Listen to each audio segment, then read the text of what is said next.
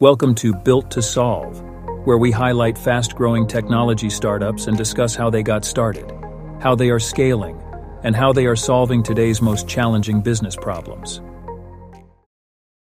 Hello, and welcome to another episode of Built to Solve. I'm your host, Parsa. Today, I'm super excited to have Jacqueline Samira, founder and CEO of Howdy, with us. Hello, Jacqueline. How are you? Hi, Parsa. I'm great. How are you? Great. Thank you so much. So, give us a quick high level background on yourself and what led to you starting and running Howdy. So, my background is I actually got my degree in economics from UC Irvine, and I wanted to go into investment banking. I graduated university in 2008, so it wasn't necessarily the best time to get into the banking world. If you recall what was going on at that time. So, I ended up Sure. just getting a job in sales and I ended up liking it. I really liked interacting with people. I liked meeting people. I liked solving their problems. Turns out I was pretty good at it too. So I stayed with the company I was working. I ended up getting promoted, and one of the promotions I got moved me out to Austin, Texas. And at the time, there was this big tech scene, like big underground tech scene that was blowing up. And I really had an affinity for technology. And so I segued my experience in sales over to the world of tech and grew sales teams, grew revenue teams for a few startups in the area. And I just started to see a trend and more and more companies were moving here, more and more capital was coming here. But it's not like our, our crop of software developers were getting bigger and bigger every year, too. So a lot of the companies that didn't have as much capital or didn't have access to the same types of benefits package that LinkedIn or Facebook would give folks were really struggling to find and retain talent. So that's why I started Howdy. We help US tech companies build and manage their dev teams in LATAM. There are smart people all over the world. And I just knew that if we could somehow connect the great folks in South America with the opportunities in the United States, it would make something amazing happen. Oh, very cool. And uh, so you would say the main uh, kind of benefits you're providing is connecting Latin America talent with US companies as the core of your business. Yeah, that is that is our our main competency. We do a bunch of other stuff as well, but I would say that the main reason people will reach out to us initially is is that. Okay, very cool. And what are one or two things that you've learned so far in your journey as a founder that you would like to share with our audience? One or two, just that's it. That's all I get to share. I would, I would say that nobody knows Or or cares more. about. Yeah, more. Sure. I no one knows or cares about your business more than you do. And Mhm. a lot of times, I think that there is this idea that as you grow, you start to hire sub- subject matter experts, which is exactly right. You do. You you want to hire the best head of sales or the best head of marketing, but at the end of the day, you you hold the vision you hold the torch and a lot of times i have been surprised with myself that you still have to be so involved with all of the little things and there are so many books and and there's so many different advice out there that says you know leverage and give it to the subject matter experts which you do but really you have to inspect what you expect and you can't let go you can't ever fully let go of anything ever. No matter how big you get no matter how big of a team you get no matter what subject matter expert you're going to learn from them sure but you still are there to lead and guide the way. So that that was the biggest one that surprised mm-hmm. me. And then the second biggest one i would say is it's good to celebrate failure with your team. This isn't something that I necessarily learned in this journey. It's just something that I've learned over my career and observing leaders that I've really liked working for. And you get the most amazing work if people feel comfortable failing, because that means they're going to take more risk and do things that they otherwise feel a little iffy on. But that's where really cool things happen. But if you have a culture of fear, then you're going to get the bare minimum from pers- from a person on your team. And so if you can celebrate failure but just make sure that you know that people are going to learn and move on from that, then you end up building like a really fun company but you also get to to do really cool things because people are are okay and not afraid to experiment. Yeah, so you reward the risk. Yeah, exactly. So everybody's talking about chat, chat GPT, generative AI these days. How is this affecting your business and for immediate and future plans? So right now, the thing that I think that's really cool about generative AI and ChatGPT is the way that it levels the playing field with so many different things.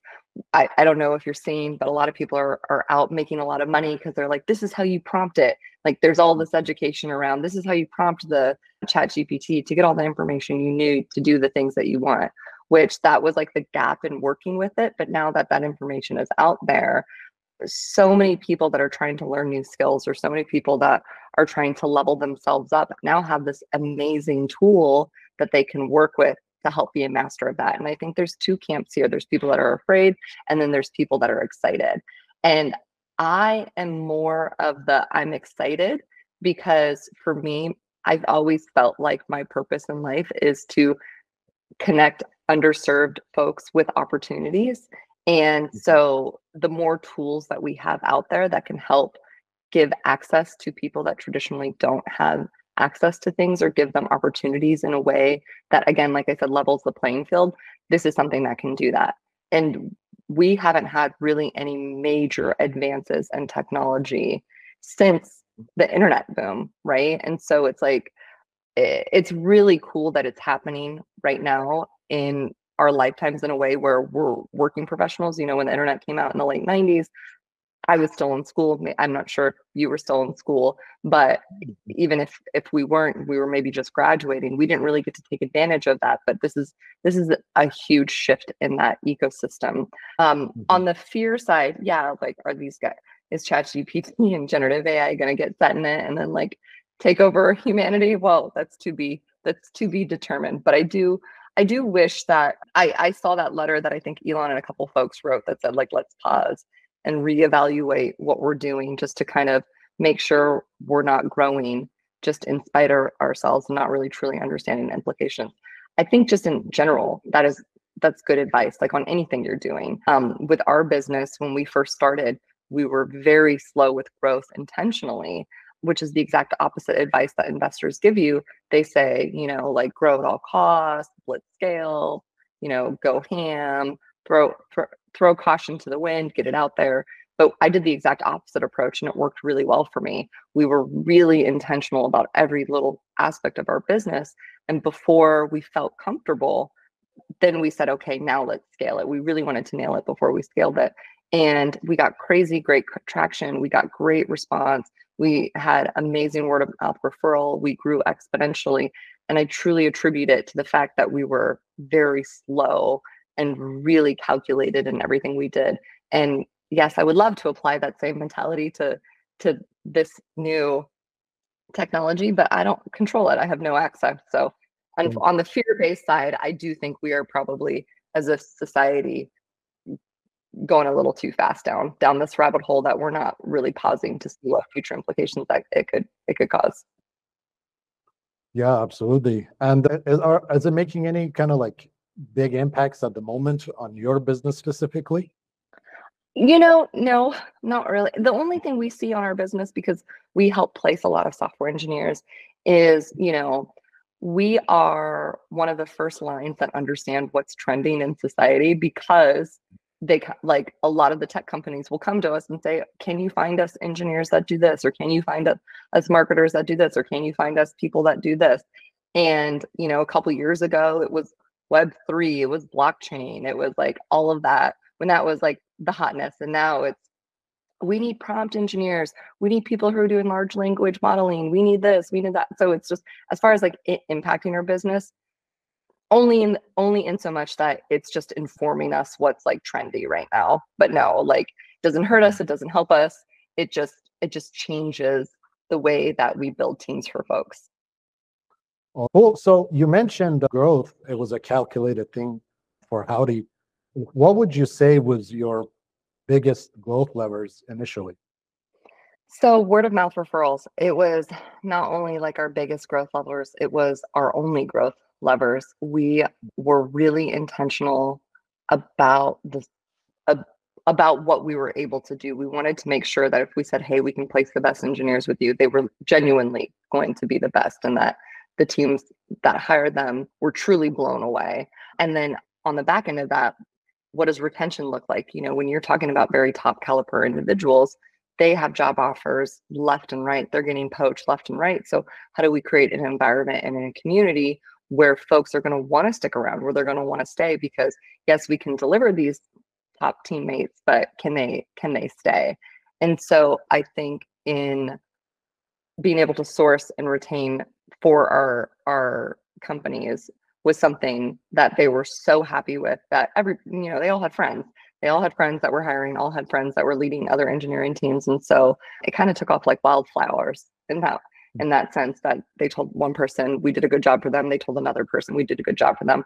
But in the early days we were only working for three companies and we told them we're like look you're our beta customers we're not opening what we're doing to anybody we're only helping with you. There's i mean because you got to think of the tax you got to think of the compliance you got to think of all these like foreign things that we just weren't versed in and we wanted to make sure that we truly understood what we were signing up for and what we were doing. And and then once we unlocked it we had a few referrals we were able to deliver and we just got more and more and more. And even to this day i would say that like 80% of our new customers come in by by word of mouth still that's that's that means you're doing a great job. Usually or, or a horrible job on marketing yeah. like i don't know. Either way. Well if they're if they're signing up as clients you know you're doing a great job. Know? yeah yeah we're doing a great job but you know now we got to let people know we exist. Cool. So as you might expect a lot of companies are going to be looking for talent for ai generative ai and you know things around that on the engineering side are you do you feel right now you're well equipped to handle that? Oh yeah definitely. You know i would say that we definitely have our finger on the pulse in a lot of different areas and usually when we get one or two injection points where there where it's somebody basically saying this is what we need and we're looking at the news and we're observing what's kind of like evolving and what's happening we've got a great recruitment team we've got a great sourcing team and so we constantly have pipelines open regardless of various positions that we're constantly sourcing for but generally when we start to see something trendy hit we open up a pipeline for that anyways just to kind of see what mm-hmm. kind of caliber of individual we can bring in and we've been we've been very excited with the results of that so far.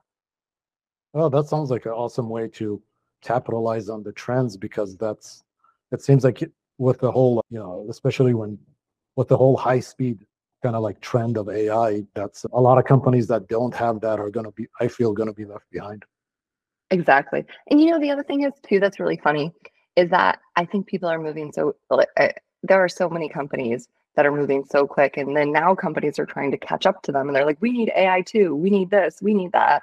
And so they'll mm-hmm. ask us for things and a lot of times it sounds bad but they don't even know what they're asking for. They're like can you give me an ai engineer? And i'm like can we be more specific? Like cool. Are you talking about someone that just you know integrates apis like any other api engineer are you talking about someone that's like literally creating generative ai for you because these are like very different you know and a lot of times people are asking for a skill set that has nothing to do with AI, but will give them access to AI tools.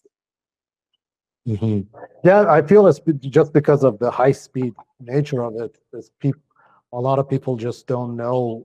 It's not defined in their mind, you know, how to even think about it. Exactly. Exactly. Mm. That's yeah. Everyone's just like, come on, we gotta go. We gotta go. Like and breathe. It's to be okay. I promise. You're not to be left behind. Whole, yeah, it's the whole FOMO thing. I feel in action. Yeah, that. exactly. Mm-hmm. Cool. So, how can folks learn more about Howdy and, and you? Awesome. Well, they can go to howdy.com and find out more about us. I am Jacqueline Samira on LinkedIn, or you can find me at Howdy at Howdy Jacqueline, H O W D Y J A C Q U E L I N E.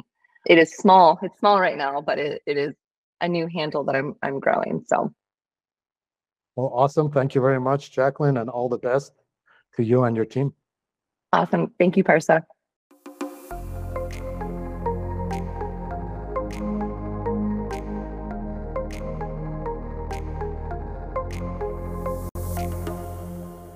You can find additional information and links to the websites of the companies mentioned today in the show notes of this podcast episode. This episode has been brought to you by Lead Maximus, where we help B2B tech startups and established brands connect with ideal customers faster and more profitably using omni-channel paid ads. You can learn more at leadmaximus.com.